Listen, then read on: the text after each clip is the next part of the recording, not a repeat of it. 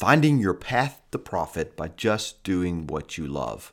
Today I'm going to have with us on Company of One, Jeff Brown from Read to Lead. Welcome to the Company of One podcast featuring Dale Callahan. Dedicated to helping you find freedom in life and with your career. Learn how to not only increase your income, but take control of the income you acquire. Let's ignite that inner entrepreneur in you. Now, welcoming your host, Dale Callahan. And welcome to the show today. I've got an interview today, and I'm going to jump on that in just a minute here with Jeff Brown, uh, the uh, host of the podcast Read to Lead. I met Jeff at a conference. Uh, so let me just give you a little bit of background and then we'll jump right in there. The, um, one of the things that I push so often is networking, connecting with other people, learning from other people, uh, learning from books. And we got a double whammy here today because we're going to talk about both learning from books, learning from other people, learning from their story. Uh, so often I talk about finding a path to what you love doing. Um, or finding a path to profit or finding a path to a career or whatever you want to call it. You know, it doesn't matter. It's money in your pocket. It's how you make a living. Uh, and by doing what you love, by doing the kind of things that you love doing. And as uh, Jeff and I sat around and, and uh, talked and had dinner and uh, just connected uh, at a conference, and you know, friends of friends, and, and now fortunately we're friends because I just really learned a lot from just the the minutes and the hours we spent together uh, from what he had to say. But his story was intriguing. So I told him, I said, Jeff, I, I just got to get you on here because you are you are telling that story. So let me give the background of why this matters. If you're that person who's really worried about your work, maybe your job is coming to an end, or you think it's going to come to an end. Perhaps you don't really even like your work. Perhaps you've been fired and you're trying to figure out what to do next. Perhaps you're just looking for a different path.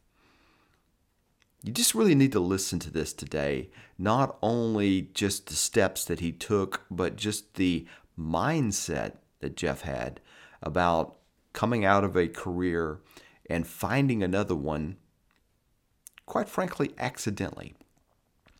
So just it's just awesome. So I just want to you guys to hear this and hear what he has to say.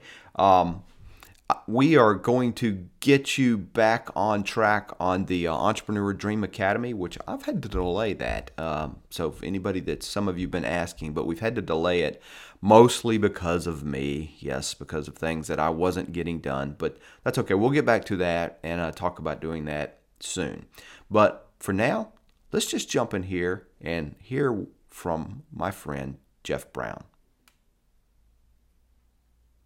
I have a great new friend, the guy that I just met uh, at a conference the other day. Uh, he and I were together partaking and partying and having dinner and uh, doing some things together. And uh, I was really intrigued by his story, but I'm going to let him tell you a little bit of it. And so, welcoming here with us is Jeff Brown.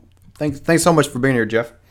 Well, thank you, Dale, for having me. I'm excited to to be invited on your show, and I'm really looking forward to this. Thank you so much. And uh, I'll just tell everybody, so uh, you know that Jeff is a is a radio guy, so he's he's the radio voice is how I'm supposed to be doing it. So, uh, so t- t- tell us tell us who you are, what you do, Jeff. Well, yeah, I uh, used to do radio up until about two two and a half years ago. I've been a podcaster now for a little over two years. My podcast launched just coincidentally coincided with my departure from uh, radio.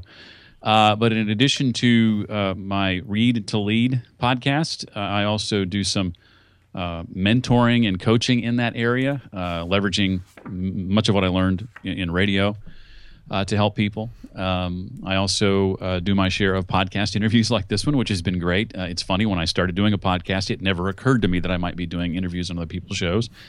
and so this is a great vehicle for for getting the word out about what I do. Thank you for that. And then um, I do. I'm starting to pick up a, a, fair amount of public speaking, which I, I truly enjoy on topics like we're going to delve into today, uh, but also uh, specific to podcasting, and then also uh, uh leadership as well, and, and and sort of secondarily to that, the benefits of of reading intentionally and consistently, and and and, and how I've seen that impact my own my own personal uh, trajectory, I guess you'd say. That, that's and, and, and, Jeff and I were just talking before we got on the air here, and um, it, it, one thing I always ask a group of people, Jeff, and I, I just came from speaking to a group of high schools, and as, as you were pointing out, I'm going to get paid a fortune for that, Jeff. Thanks. Uh, the, uh, but but you know, I'm always asking people, what are you reading? What, what, how how many of you read? You know, what kind of things are you reading? And it and of course, I'm talking mostly to you know fairly savvy corporate people, people that you know high income, um, and and it's shocking the few hands that go up. Mm. I mean, it, it, um, and it, I mean, I'm uh, so I'll, I'll, even tell them just at least fake it. Do you buy books? You know, I mean, do you have them sitting there stacked up? But just not many people are, and I, I just find that. Um, I find that interesting, especially with the uh, the, the, title of your podcast, which um, you're taking off of. Uh, who, who is it that says that a lot? That well, the, the first time I ever heard uh, the phrase "leaders read and readers lead," uh, I don't know if it's original to him, but the first time I heard it, I think it came out of Michael Hyatt's mouth. Okay. Um, and so I took that phrase, I sort of shortened that. I kind of, I really, that really resonated with me the first time I heard it uh, leaders read and readers lead. And that's where i came up with or how i came up with the read to lead podcast uh, name.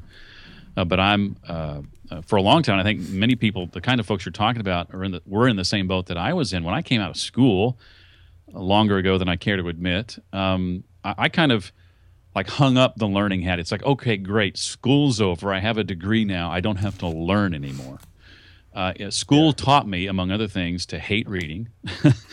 uh, school taught me to hate writing. Um, it taught me to hate a lot of things, or at least uh, my experience. I, am not bashing school in general, but in my experience, uh, it was uh, a wonderful day when I got to declare that I no longer have to write a term paper. I no longer have to read if I don't want to read. I don't have to do research anymore. And now I do a podcast that requires me to do all of those things. So uh, imagine, imagine uh, just how ironic that is for just a moment. But I think uh, those things that I used to hate that now I truly enjoy, I enjoy in part because I'm doing them for me now, whereas before I was doing them for someone else. But along the way, even before all of that, about 15 years ago, I was blessed to work for a radio company, uh, the leader of which was an was an awesome man, an awesome leader, a great example of what a leader is supposed to be. He was what uh, author Liz Wiseman calls a multiplier type leader, a guy who wasn't afraid to uh, surround himself with people who were better at what they were hired to do than than what he could be doing that thing, and so he surrounded himself with with people like that, and and, and that wasn't uh, that wasn't something he was um, uh, intimidated by. That wasn't something that uh, that bothered him. He knew that surrounding himself uh, and leveraging the collective brain power around him would be great for the company and ultimately be great for him. And it was all of those things. Um, he's now managing a station in Dallas know, one of the biggest markets in the country and having huge success and, and, and doing wonderful things for that market and that station there. And a big part of that, I think, was uh, was the kind of leader that he has always been. And one of the things he did was he brought books into the workplace, business books. And this was my first exposure in my early 30s to reading business books. That was it was a genre that I was not at all familiar with, and it just wasn't on my radar, uh, just at all. I mean, it was completely naive. And my first exposure to that was I believe, was Purple Cow by uh, Seth Godin, quickly followed by uh, The Five Dysfunctions of a Team by Pat Lencioni, uh, Good to Great by Jim Collins, and I just ate it up.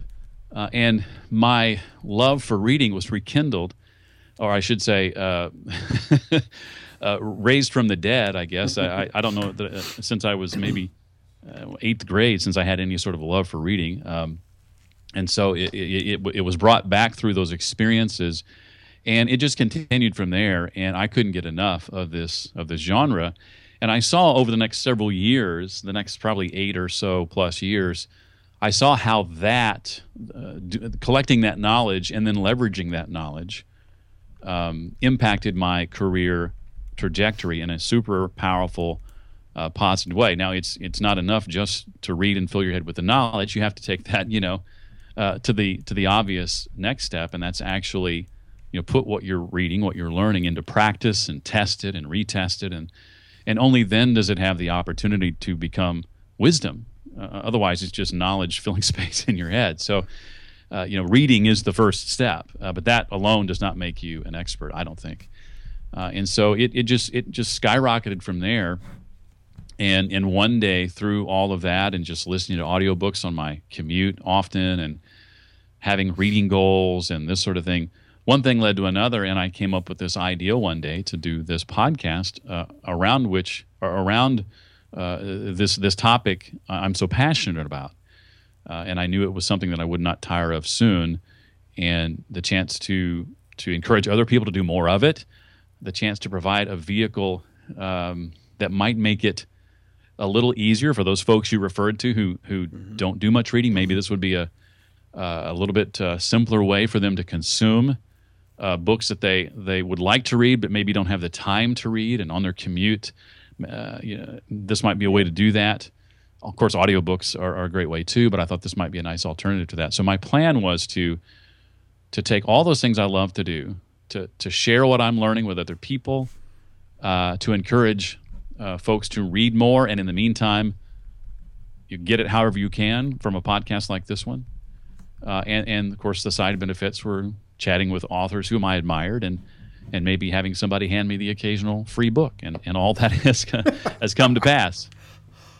I, I, mean, you just you just say so many things that just hit me. I mean, just taking something that you love to do, taking a passion or, or you know rekindled passion, whether or, or um, I mean, I you know I, I don't know if you remember or not, but I, am I'm, I'm with a university with an executive graduate program. Mm you know, so I'm part of the group of people that kill any desire for learning.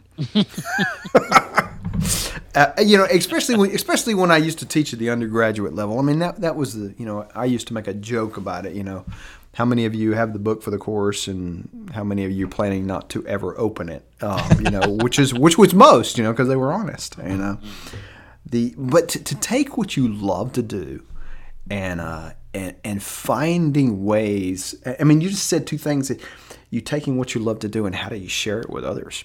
Mm. I mean, what an awesome job.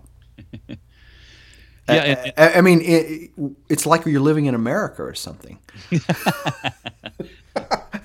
know, and, and, when I was working in radio, I was, you know, reading and sharing a lot of what I was learning with my coworkers, and um, I had one in particular that uh, was always ready to hear what I had to share, and everybody else was like, "Okay, Jeff, go away." you couldn't you couldn't chase them down to make them listen. yeah, that's right. That's right. Um, but then around the time I left radio uh, is when the podcast began, and I knew it would help. It would it would be something uh, in, a way I could scratch all of those those itches at the same time. I could share what I'm learning. I could do something I enjoyed. Now, having said that, at the outset, this was not some way I was going to make my living. This was just something I was doing as sort of a passion project. I, I it was not my intention to to earn an income and, and make it my livelihood. That was just sort of down the road became a nice little side benefit of it all. But in the in the early going, that was that was the that was the furthest thing from my mind. And what what were you? I mean, obviously you're going to do this podcast and maybe make a buck or two, or, or not, or like you said, get a free book or two. Um, were you looking at just going back into radio or? Well, when I left radio, it was one of those situations where there was some reorganization happening, and yeah. uh, the company was doing some belt tightening. This was a uh, time I was working at a listener-supported station, and we were a couple hundred thousand dollars behind budget, and um, that was that was something that had been known for a few months, and um, and so some decisions were made to cut a few folks, uh, and they cut the three highest paid, longest tenured employees, of which I was one. Ah. And um, it wasn't a huge surprise. It was just a few months before that that this leader I mentioned a moment ago had left and gone to gone to Dallas, and um, he was the one who hired me in all those years earlier. And anytime that happens, you you know you and I've seen it before. You know when the person that hired you leaves and somebody else eventually comes in and takes their place. Oftentimes they like to make their own mark, and so there was kind of that in the back of my mind. And and I looked in the beginning of 2013 I looked ahead and I talked to my wife about it, and I was like, you know, how uh, how much longer do I want to do radio? Do I want to still do radio? And I had determined and came to the decision that I had done everything in radio I'd wanted to do. And so, what would life after radio look like? And so, my wife and I began talking about that, and we didn't know exactly what it was going to look like. But in the spring of 2013, we made the decision together that by the end of the year, I would venture out onto my own. Um, and then June came, uh, uh, in case you're keeping score, is six months before the end of the year. yeah. And and that's when that's when the station made the decision that it made. And so I was kind of pushed out of the nest a little early, and that forced my hand on a couple of things, which were all positive things. In the back of my mind, one of the reasons why I was putting it off till December to leave was because I lacked confidence. Um, I was second guessing whether or not I was even making the right decision or if I was just crazy. You know, for the first time in my life, here I am in my 40s and I'm going to do my own thing when I've been working for somebody else and depending upon a you know a, a, paycheck for 25 years. Am I nuts? You know what's going on in my mind, and didn't know exactly how that was going to look. And so there was all these doubts in my mind. So when I got pushed out of the nest a little early and and a nice little severance package along with it, which didn't hurt. Um, suddenly it was like, oh wow, now I don't have to second guess that decision anymore because I didn't make it. And now I could hit the ground running, and that's exactly what I did. Now back up about three years. Uh, it, it's important to know that that I started in the margins of life a side hustle that I'd been working on for about three years, and, and in my case that was dabbling into mobile apps and, and then eventually websites, most mostly for small mom and pop local businesses okay. businesses that assumed that the mobile app space was a space they would never be able to afford to be a part of, and I was trying uh, helping convince them otherwise.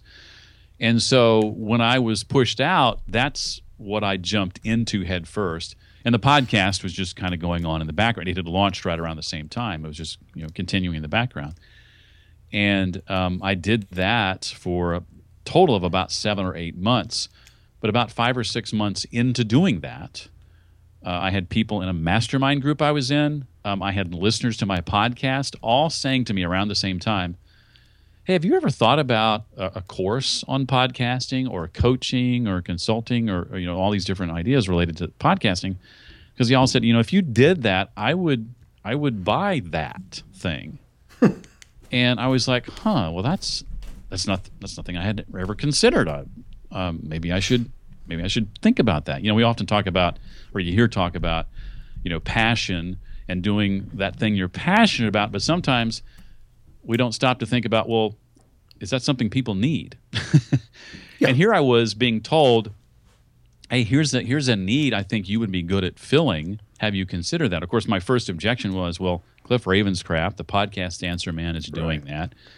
John Dumas had just launched a Podcaster's Paradise right around the same time. And I thought to myself, well, you know, that's that ground is covered. But then those same people came back to me and said, well, you don't understand. You have your own unique experiences, your unique, uh, your own unique uh, take on things. You bring things to the table that they don't, yeah. et cetera, et cetera. Well, long story short, I, I began listening to those people and started developing my what was initially an online course uh, taught similar to how Cliff teaches his course, where you, you, take you know 20 people through over the course of a month. But my course was strictly geared to people already podcasting, but hmm. pe- but people who wanted to put a fresh coat of paint on it or take it up another level, or people who were specifically doing interview based podcasts, but wanted to come out of the course, uh, you know, sounding more like uh, you know Charlie Rose um, yeah. and, and, less like you know where they currently were in their in their journey. And so, go, go ahead and say it. less like Dale Callahan. I, I know what you're thinking, Jeff. no, crossed my mind. But I was I was targeting people who who were happy uh, to be podcasting. But let, let, let, let me stand out really above the fray. I mean, I mean, this. It sounds like to me, uh, uh, and I'm not trying to put words in your mouth. Is is that part of your radio expertise? Some of the thing, all these years of experience that, that were coming to play that you didn't even realize.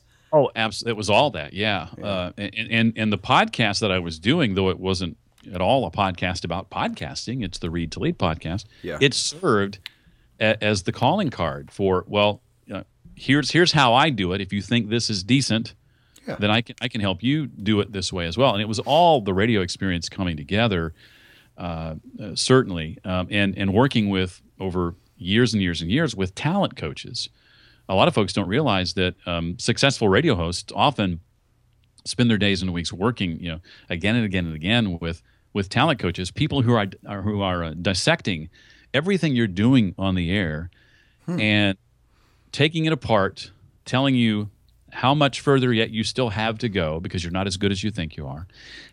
yeah. And then, then helping light the path on how to get there. People who have done it for decades and who understand truly how to leverage the intimacy of the medium and how to connect with an audience. And so those were things I was trying to then translate to podcasting and help podcasters understand how to leverage the intimacy of the medium and how to truly connect with their audience. And um, it's started off really, really strong and continued that way for six or eight months. And then I made a switch, uh, pivoted slightly, um, although it's a little more difficult to scale. it's the opposite of scaling. I started doing one on one coaching and consulting. Um, and uh, one of the reasons I did that was because I, I was a little frustrated in the sense that uh, you know everybody's journey is so unique and so different, and um, the the group coaching dynamic I felt didn't allow me to dig as deep with each individual as I would like. Yeah. And one-on-one okay. coaching was going to give me that opportunity. Hmm. I mean, just so I mean, number one, I never knew there was um, coaches for radio guys. Mm-hmm. Never knew that. Uh, I mean, so there's. I'm guessing there's probably a whole industry there. Um, yeah, it, it, it's it's surprising. Um, I guess I guess the answer to that question is yes, but uh, my experience, and I was fortunate to work for a company that hired the best in the industry. So my gotcha. experience was with just a handful of people throughout much of my career, but thankfully, they were the handful of people highly regarded in the industry. I'm sure there were others doing it, but I couldn't name any of them because I had the good fortune of working with with those folks many consider the top notch. Okay, awesome. I, I mean, yeah, I mean, I, I obviously didn't know all this story. I mean, that's a there's there's some. Let, let me ask you. Let me just ask you about the side hustle. Mm-hmm. Oh, I mean, one one of the things I pitch to people all the time, Jeff, is um, it, it, I mean, for the typical corporate person who's out there making a living, you know, hey, I'm hey, I'm making it happen. I'm you know bringing home the bacon, you know, uh, hopefully, hopefully, I'm listening to Dave Ramsey or somebody enough where I'm not spending all the bacon, you know, but uh, or or at least in a controlled manner. But uh, you know, I'm always telling people you've you've got all your eggs in one basket. You know, you've uh, as I as I just spoke to this high school group, you know, they were we were talking about entrepreneurship. They were talking about how mm. risky entrepreneurship is, and they want to go to work for somebody else, which was weird hearing from a group of high schoolers actually. And and so I was asking them how risky that is to have all of your income tied to one source, you know. And they kind of, you know, even as high schoolers, they were like, "Oh yeah, that's kind of dumb." Uh, you, you, know, and so one of the things I'm always trying to tell people is is to generate some side hustle, to generate some money flowing. And it sounds like you had money flowing. It may may not have been go to the buy a new mansion on, I'm guessing, but but but you had money flowing, right? Yeah, from the very beginning, and it, it's first. I want to comment on, on what you were just talking about. Um, uh, it's I'm I'm glad to hear that you were able to undo some of that. Uh, I would go so far as to call it. I don't mean to to to to rub people the wrong way, but I would call it uh, brainwashing. Uh, if our students are coming out of school thinking that my best option is to get a job working for somebody, then that's a problem. If they're coming out of high school thinking that the path for everybody is college that's a problem. We, we shouldn't be in this one size fits all mentality. I know you know that, but uh, that that really gets under my skin when I hear that. So I'm excited to yeah. learn that you're in a place to be able to try to to undo some of that and, and help people realize, yeah, the risky option is working for somebody else. And it took me a long time to realize that. I used to think that safe was steady paycheck and health benefits and vacation days, Well, but when that it feels that pretty so safe uh, yeah, sometimes, yeah. the decision of one person can take it all away from you, and nobody's making that decision now. I mean, if I have a client that that disappears, well, I've still got eight other ones over here, you know, and so uh, it's it's not that big of a deal. Now back to your original uh, uh, question, which I've now completely forgotten. So if you can remind me what it was. Well, I would just say, you know, you had. I, I was just pointing out and asking, I guess, clarifying. You had a side hustle with some money coming in. Yeah, I was fortunate that within 30 days, um, again, I had been doing this for three years, sort of as as the work came in. But, but when I when I got pushed out, and I went headfirst into that side hustle, I, I was very fortunate in that within 30 days uh, of being pushed out, I looked at what I had invoiced. Now, it, you know, I hadn't received all that in my hands yet. You understand? It might take another few weeks or months to actually see that come in. But I had invoiced within 30 days twice what I made in a month at the radio station.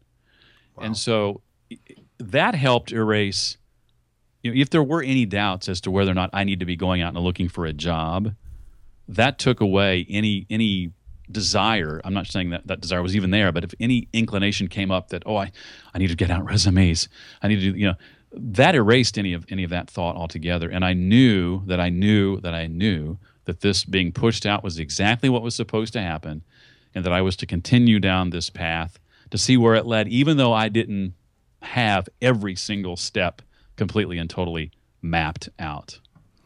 Let, let me ask you, because you're saying you had a plan. I'm gonna, I'm gonna just assume your plan had you leaping in December. Uh, somebody. That, that was the extent of the plan. okay. I hadn't figured all that out just yet. I, I- just, I, I- just set a date. I totally get it. Yeah, which is a good start. It's a great start. I- I mean, um, do you feel like, uh, and, and I'm, I'm guessing I'm asking you to project what did not happen, but had you not been booted out, uh, what what would have happened in December? Do you felt like you would have been less likely to actually do pull the trigger? I, I think there would have been a definite possibility that I could have found an excuse to change my mind. Yeah, yeah. And this took away that excuse. Uh, and and I, I, I, it's funny. I was telling, I was having lunch with a trusted friend about a month before all this went down at the radio station, and I said to him, not knowing any of this was going to happen, I said, "You know what the best thing that could happen to me would be is if I got let go and got pushed out of the nest." by their decision, not by my decision. Yeah. And that would really force me to evaluate things and take this leap seriously and just sort of be in a situation, you know, good or bad, just to figure it out as I went along. And that's what I ended up doing. Here I was looking at the next six months and saying, okay, I got six months to figure out what I'm going to be doing. And suddenly this, thing's ha- this thing happens, and now I have to make it up as I go because I hadn't figured it all out yet. And that's exactly what I did. And, and you know, you heard me talk about a couple of different pivots here and there well i would i would go down this road and then i would see the need for a pivot and then i would go a little further and i would see the need for a pivot and just continuing to sort of kind of iterate what i was doing along the way to earn a living. And i've continued now i've been doing the same thing now for a little over a year uh, as far as the main source of income. Yeah. uh, but uh, I, you know uh, if, if i see the need in the future to pivot yet again i'll be prepared to do it so i'm not i'm not married necessarily to any one specific thing but i am fortunate right now that uh, the the income that I do earn, all facets of it, three or four you know irons in the fire that there are, all come from podcasting in one form or another. And so I do like that. It's not just one area of podcasting, but it's three or four different things Right, related to podcasting. Interesting. It, I mean, it, you know, and, and the reason I asked that question, and I realize it's kind of hard to predict, you know, figure out what was going on. Um, I see that all the time. I mean, when I was when I was in the corporate, you know, sh- strict corporate world, which by the way I I despised with every moment. I mean, there there was great times in there when depending on who led you and your entrepreneurial boss versus you know the micromanager, which I tended to somehow I'm, I migrated to micromanagers a lot. I'm not real sure how that happened, um, but but it, you know it it was and, and and we can look back and say it just wasn't a fit for me. You know, there's just some things that don't fit you. It fits the next guy. But but when when I got the you know, and I always call it it's the blessing of being booted. You know the uh, because it, it, it pushes you into the gear eh, uh, that you might you although you're thinking it sometimes I don't know that we actually will do it. Um, and it just happened to a very good friend of mine. He had this nice laid out plan of when to leave and and uh, he was uh, talking about how important his job was, and he really was agonizing over leaving them hanging. you know, and he went on vacation and he came back, and they said, "Well, you know, your your six month plan, we're done with you. Thank you very much." Oh boy. And uh, you know, and so he had this plan, and, and I'm I feel certain he was going to make the move, yeah. but it was, he- he- and he's still in shock. but uh, but you know, there, there's there's great blessing in that. There's just uh, it, it helps to get clarity, and uh, and now I, I- I have I have to know this. You're talking to your wife about this. Mm-hmm. What am I going to do? Am I going to leave radio? Mm. Just knowing, just knowing, and I- I'm not generalizing. This is not sexist, but you know, Mm. generally speaking, women, you know, are a little more security based. Yeah. How how are those conversations? You know, how was she responding? Yeah, I'm, I'm glad you asked that uh, because it was interesting in that this job that I was talking about leaving, my wife and I at the time had been married for about 12, almost 12 years. And it was the only job she'd ever known me to have. I had started working for the company just a month or two before I met her. And so I had never had any other job as far as she was concerned. And so uh, you could see sort of the uh, the pupils dilate when we would talk. oh no, yeah, you know. Um, it, and I remember the day after it all went down, she came to me and she said, um, "Okay, I need to know. You're either freaking out and you're hiding it really well, or you're not freaking out." And then I was able to just talk to her about some of the things we've already discussed related to you know this taking away any excuses I would have otherwise have had this this being the kick in the pants that I needed uh, the side hustle coming into play and being the thing that would sort of uh, get us through until I was able to kind of figure out what was going to be uh, next. And that conversation and that reassurance was all she needed. Uh, and she saw I think what was um, a, a, a confidence in me that it was all going to work out and that we were going to be just fine. And and that's been you know almost two and a half years ago, and I've I've not sent out a single resume. I've not looked for another job. It's you know sometimes the month starts and we're like, huh, I wonder what the, wonder how this is going to end up at 30 days from now. But but never have we gotten to the end of the month and and been in a situation that we didn't want to be in. It's it's never happened, and um, I, I think um, a lot of that is just being willing to hustle, you know, being willing to to go after it. And it's interesting how much more focused you can be on that hustle when you don't have that nine to five job, you know, tugging at your at your coat every day. I mean, I, uh, it's it's an amazing feeling. I used to fear uh, the idea of not having a steady paycheck, and it's almost you know, much like uh, those high school students you were talking, it's almost laughable now for me to think that I once felt that way. It really is. It's subtle. It's a subtle shift, but at the same time, it's it's an impactful mindset type of shift you have to make and understand that thing we were talking about a moment ago that that really this option is the less ris- risky option. We've been taught to think the opposite, but really this path is the less risky path. Uh, and I think more and more people need to understand that that's that's the case. Yeah, boy, that's it, it, it, it's rampant. Um, you know, and, I- think it's been part of our culture for hundreds of years. So it's it's not going away tomorrow. Right, As, right. as somebody was pointing out to me, they said, Dale, you can talk about this all day long, and you, you you're not changing the culture overnight, and, and that's true. Um, you know, obviously, me and, and a million other people are saying the same thing and, and see it because I think there's a logic there. But but there's something you said there that that um, that that kind of bothers me, Jeff. Is the, is you said you had the confidence. Where where do you think that came from? Well, my confidence uh, comes in placing my hope and my trust in God. And so for my wife and I, that was that was a, a time of of much prayer and seeking His guidance and reassurance that everything's going to be okay. You just do the thing you do, and know that at the end of the month, at the end of the year, etc., that uh, even though I mean, I, here, here's an example. On my way, I just came from a lunch appointment. Uh, two, two, two things I want to point out, and this is this is to me God's providence in action and not everybody's going to agree with that, but that, that's that's this is my take on it. I just came from lunch with a guy who works for the local news station, who reached out to me. I've known him for years, and said, "Hey, uh, we've had some folks uh, hitting early retirement. Uh, we don't use camera people anymore. We don't use sound engineers anymore. But what we do need is somebody to do voiceovers for us. W- would you be willing to be one of those people on call?"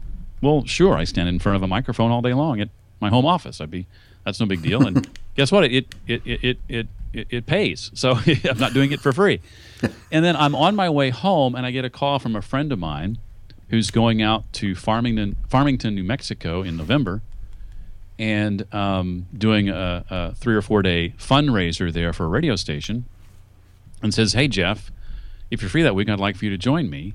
Uh, and help me on this fundraiser. You've done some of that in the past, and oh, here by the way, it pays two thousand dollars you know and so here i here i am at toward the end of of september and looking at october going hmm october is not going to be as strong as september i don't think but then all of a sudden in the span of you know 60 minutes on my way home two things come to me and drop in my lap out of nowhere neither of which i was pursuing hmm.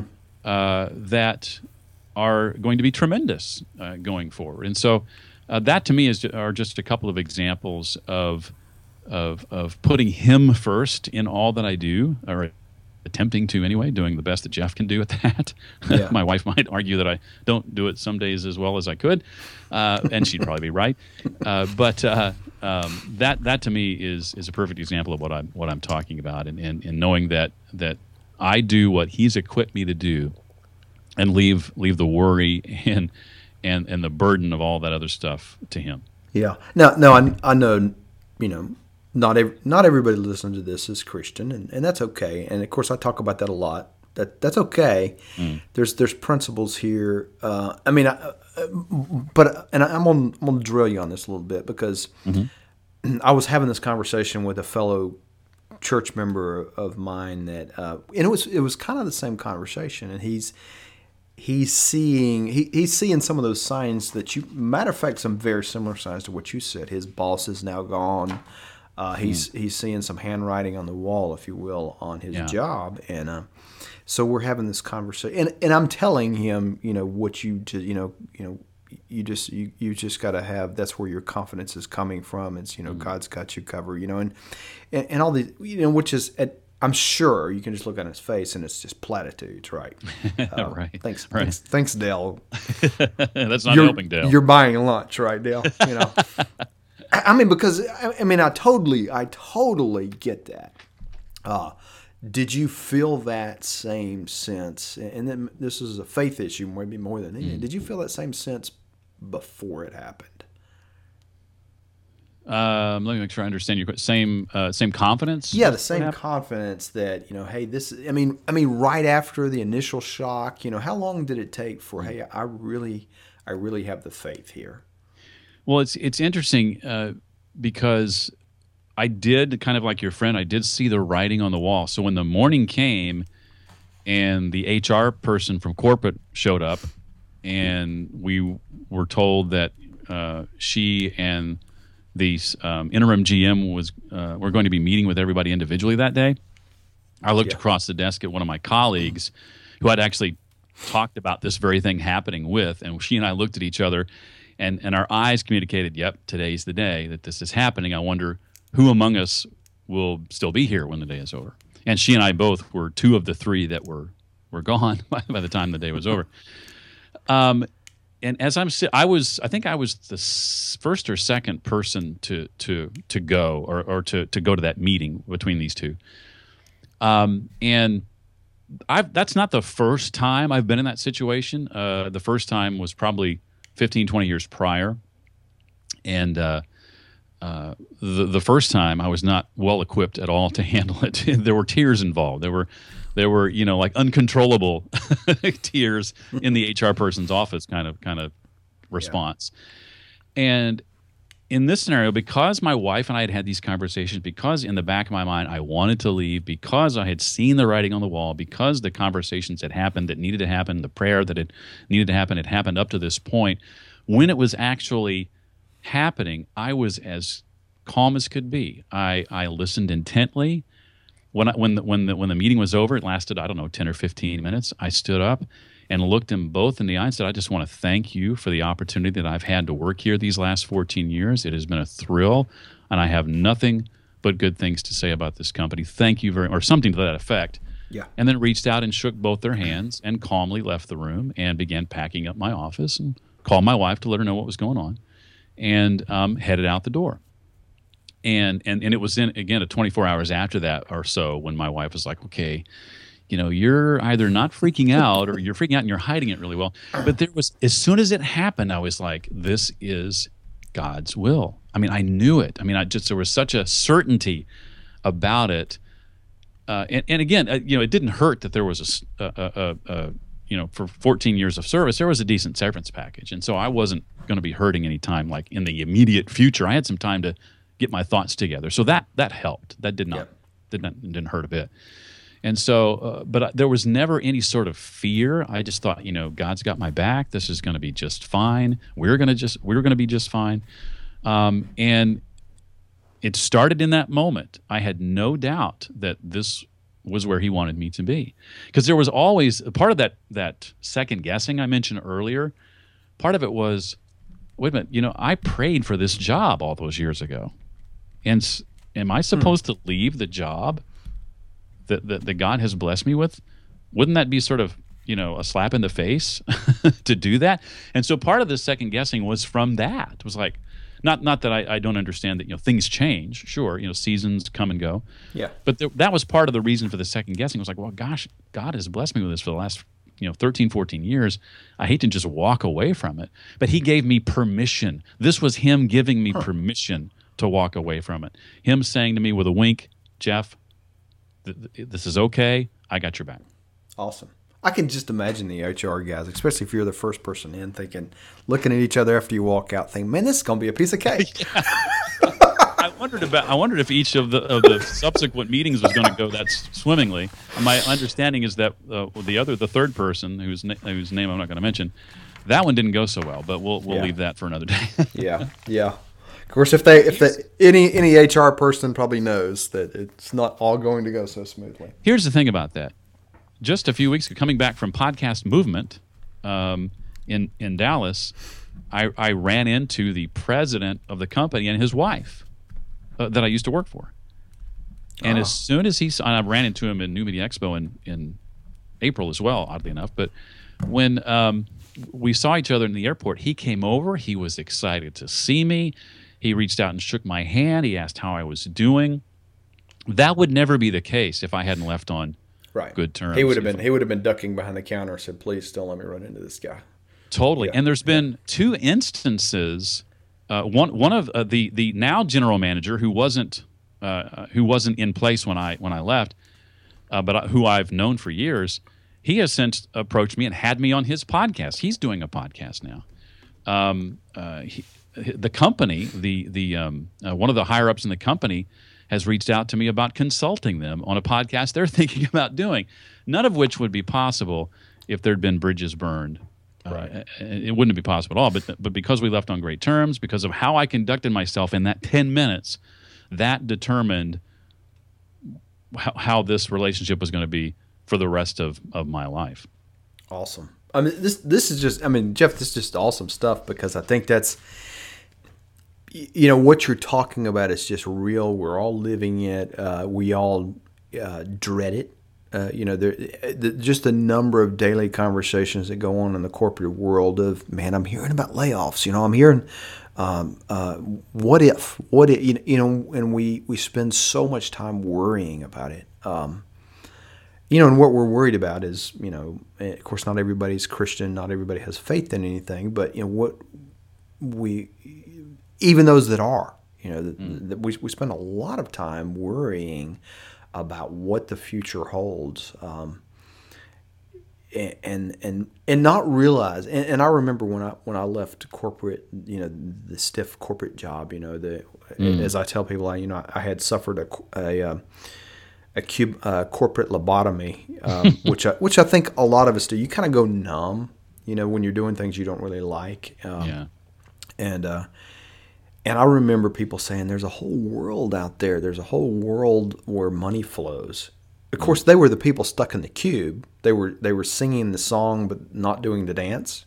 Mm-hmm. Um, but I remember when I left and I, I, I, realized, wow, it's so easy to make money flow. And, and I'm not making light of that. I'm just like, I, I work less now to make more. Yeah, yeah, yeah, yeah. And with a lot less stress. yes, you know, and uh, that's a little it's it's a little weird, and I still have a hard time getting my head around it. I still don't even believe it at times. I, am right there with you. It's it's it's a cool place to be. It really, really is. Uh, you hit the nail on the head. Work less uh, and, and making more. And sometimes, as you all know, you can create something once and you know make money in your sleep and see things you know oh, yeah, cash awesome. coming in you know because of you know six hours you spent one day working on something, and and the cash continues to. Uh, to yeah, come in yeah, as a we, result. we started a company. I think it was 2006, where we were selling products online, and I, and I remember when I remember getting the first emails, you know, on my phone telling me that hey, you've sold something, and it it, it kind of I was actually kind of mad because now we kind of had you know we we had to do something. I mean, we were shipping product at the time, you know, and but my, I remember my wife telling me, "You're an idiot." you, you, know, you people are sending you money for stuff that you've done, and you and you don't you, you've done it, you know, and I don't I still don't think it's sunk in, you know, that that that that's the world that, that there's a whole world out there of how you add value to people in ways that we, we, we like you said, it's the culture. We're just not thought that way. But yeah, again, and for years, you know, those who are, are out there uh, making money online or making money, you know, on late night infomercials and this and that, it was, there was, it was always this sort of uh, snake oil salesman vibe to it. But thankfully, through the efforts of people like, you know, the best known one among them, I think, is Pat Flynn, through folks like him and others, many folks have come to realize that there are legitimate, honest to goodness, uh, you know, caring people creating value and doing it online and and making life a lot better for a lot of people. Yeah. Uh, and and if you can be one of those people, then then you've got a great future ahead of you. Yeah. That's that's what I had some kids coming up to me afterwards in this in this uh, high school thing, and they were like, how, how, do you make?" I mean, we all got our heads around the entrepreneurship game. I'm like, just help people. You know, yeah, which would yeah. you know, you and I were together at Tribe up there with Jeff Goins, and uh, uh, and and as I walked away from there, Jeff, is was that was the one message. And, and it's weird because here we are where we were around a bunch of entrepreneurs, a lot, several of them doing very, very, very well that mm were speaking, and um, and their message was just help people. Yeah. And maybe that's the simplicity in me, but that's what I walked away with is wow, you know, these guys, they're really focused on serving. mm um, which which is perfect. That goes along with you know my faith and and gee, I can I can be honest and full integrity and make more money, and I still like still still struggle with that. You know, I learned a lot from from uh, from that conference in that regard, and then since I've read a book that uh, a lot of your listeners have probably read a long time ago. Uh, I only read it a few weeks ago, and that's The Go Giver from from Bob Burg. Oh yeah, and very much um, helps you kind of wrap your head around that concept. And just as an experiment, I decided to, uh, as a result of the Tribe conference and then reading Bob's book around the time, I, I went out on Facebook and said, hey, you know, in case you don't know, this is kind of what I do for a living. And if you've ever wanted to venture into this area, I'd love to help you get started uh, and would be happy to do a free uh, call with you. And I just put it out there and, and, and limited, to, limited it to 10 people. So the first 10 that comment on this this post. We'll meet and we'll have a, a chat. No strings, no obligations. Ended up having about 25 respond, and I ended up saying yes to all of them. Uh, and and some of them are, are are yet to some of those meetings have yet to happen. Yeah. But I've had about a half a dozen of them so far, and for that attitude of just helping people. And although this was not a part of the plan, I think five of the six I've met with, yeah, that's right, five of the six I've met with so far, at the end of the call, with no prompting whatsoever for me, they've said, Hey, would, would you mind sending me a proposal? Because I think I'd really like to hire you as my coach. And all I was Amazing. trying to do was just give back. Yeah, yeah, and I, I totally, I, I mean, some some people may hear that Jeff and say, "Well, that's a sales pitch." No, I totally believe you.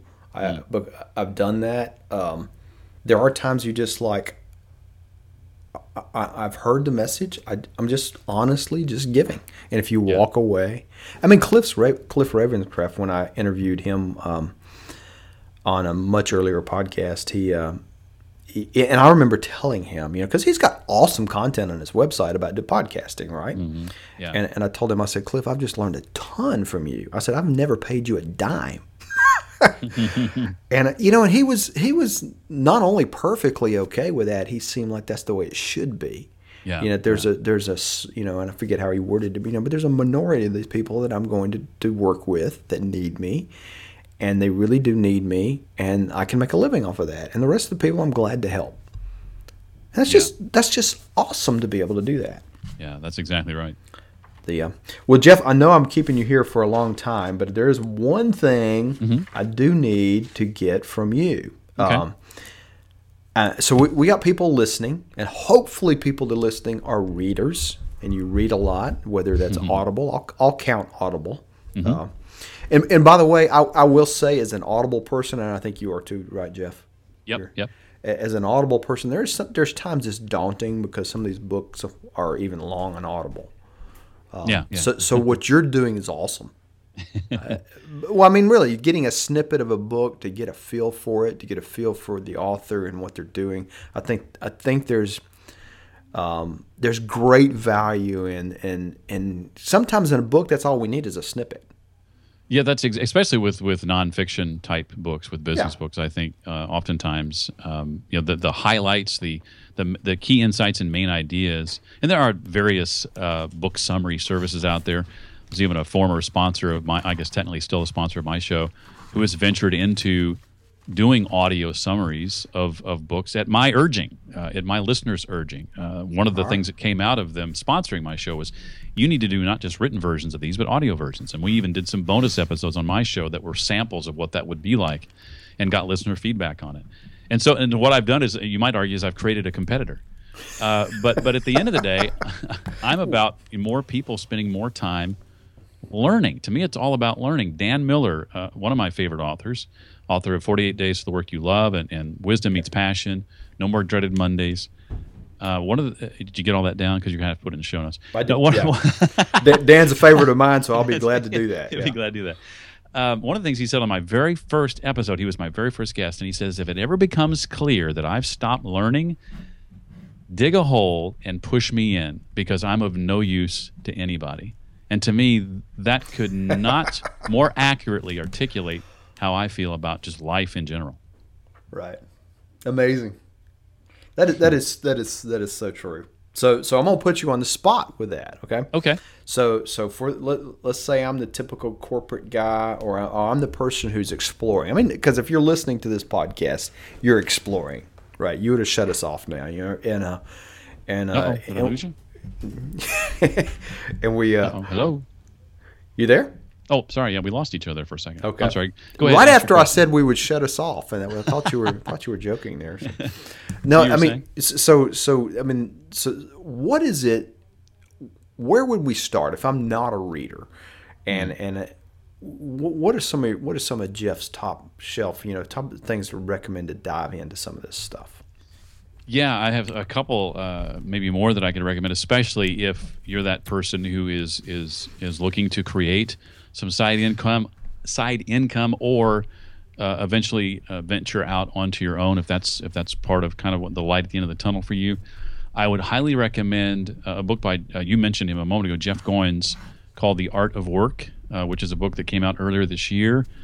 Um, I would also recommend, um, in the meantime, and, and your employer will love you for this as well, Linchpins by Seth Godin and understanding what it means to to to truly be a linchpin at work where where you are right now. In the meantime, um, I would also recommend a book that came out in the last month or two from Todd Henry called uh, "Louder Than Words," um, Hmm. and the subtitle I think is "Harness the Power of Your You of Your Authentic Voice." Harness the power of your authentic voice. And he has another book that came out a couple of years ago that is probably to this day the book that I've uh, written up the most, dog eared the most pages, highlighted the most sentences. Uh, it's a book called Die Empty Unleash Your Best Work Every Day. Uh, and, and those handful of books, the one from Jeff, the one from Seth, and then there's two from, from Todd uh, that I think are, are awesome places to start for folks who are in that, in that kind of mindset we talked about a moment ago. Okay, awesome. We, we'll get all those in the show notes for you because I have not read some of those. Oh, okay. So, uh, so I've I've got some. An Amazon order is going in today. So, uh, And if you want the uh, shortened version, uh, uh, I've, uh, with the exception of this of linchpins, I've interviewed each of those authors Okay. about Awesome. each of those Awesome. books. And all right. so well, I'll- why don't I why don't I put a episodes. yeah yeah we'll put a link to those episodes on there too. little little plug there. No, you need to. I- I mean, I, I really, you know, I, I say that I like. I mean, I love to read, but there, there is, is content overwhelm. You know, and I do. I have I have a shelf sitting behind me with just books because I think my I think my wife has a direct. I think there's a direct little chute on Amazon's warehouse straight to my front door. I'm not sure. you probably have that problem too, Jeff I do, yes. you know the uh, you know but you but having having summaries you know hearing some things in, in bite-sized things i think i just think it's awesome um, because that's how i read books a lot of times quite frankly you know i skim them qu- pretty quickly. Yeah, yeah.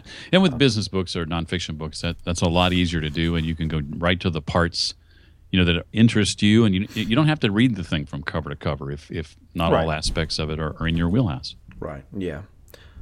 Awesome awesome. All right so the what we need how do people learn more about jeff and your podcast Well, yeah, I'd love. Thank you for asking. I'd love for folks to visit the website. Um, it's it's long, but it's read to lead podcast.com and to go to the uh, episode archives uh, page uh, there at the the top menu. You can listen to any and all past episodes. Um, I mentioned uh, not interviewing Seth Godin about linchpins, but I have interviewed Seth Godin about his most recent book called What to Do When It's Your Turn. And that's one of my favorite episodes, episode 66. Yeah, I remember you telling me about how get, getting him on an interview was an awesome thing because he's not an easy guy to get. Well, especially uh, considering uh, that my my love of reading was rekindled by a Seth Godin book all those years ago, uh, a book called Purple Oh, so Cow. true, yeah, so true. and true. so it was like full circle. It was like really surreal to sit down and chat with him when he was was responsible for some of that that, that resurrecting that love for reading. Um, but yeah, read to lead podcast.com. My email, Jeff at read to lead podcast.com. I'd love to hear from folks who, who uh, want to chat or have questions about what I do or how I do it. I, I'll uh, help however I can. awesome. We'll get you. All, we'll, we'll get people that are listening started on a podcast. Excellent. Awesome, and you can you can help them out and solve all their problems. You know, po- podcasting is so it's like everything else is so simple, Mm. and yet there's so many nuances, and, and, you know, uh, it's probably very simple to you. You know, you've done it. You've probably done numerous ones now of helping people. I'm guessing. yeah, it's it's been a true joy, and to be able to take you know uh, what I've spent a quarter century doing, and then being able to translate that Oh, yeah. to this to this medium has been a real treat. Awesome. Well, Jeff, thank you so much for being here with us. Um, My pleasure. And uh, we're we're gonna we're gonna have you back. I'm we're gonna grab some other sessions. We'll put all this in the show notes for Jeff, and um and uh, get you on. I'm not sure what episode this will turn on, but at the beginning and the intro of the podcast, you will know. So thanks a lot, Jeff. Thank you, Dale. Appreciate it very much.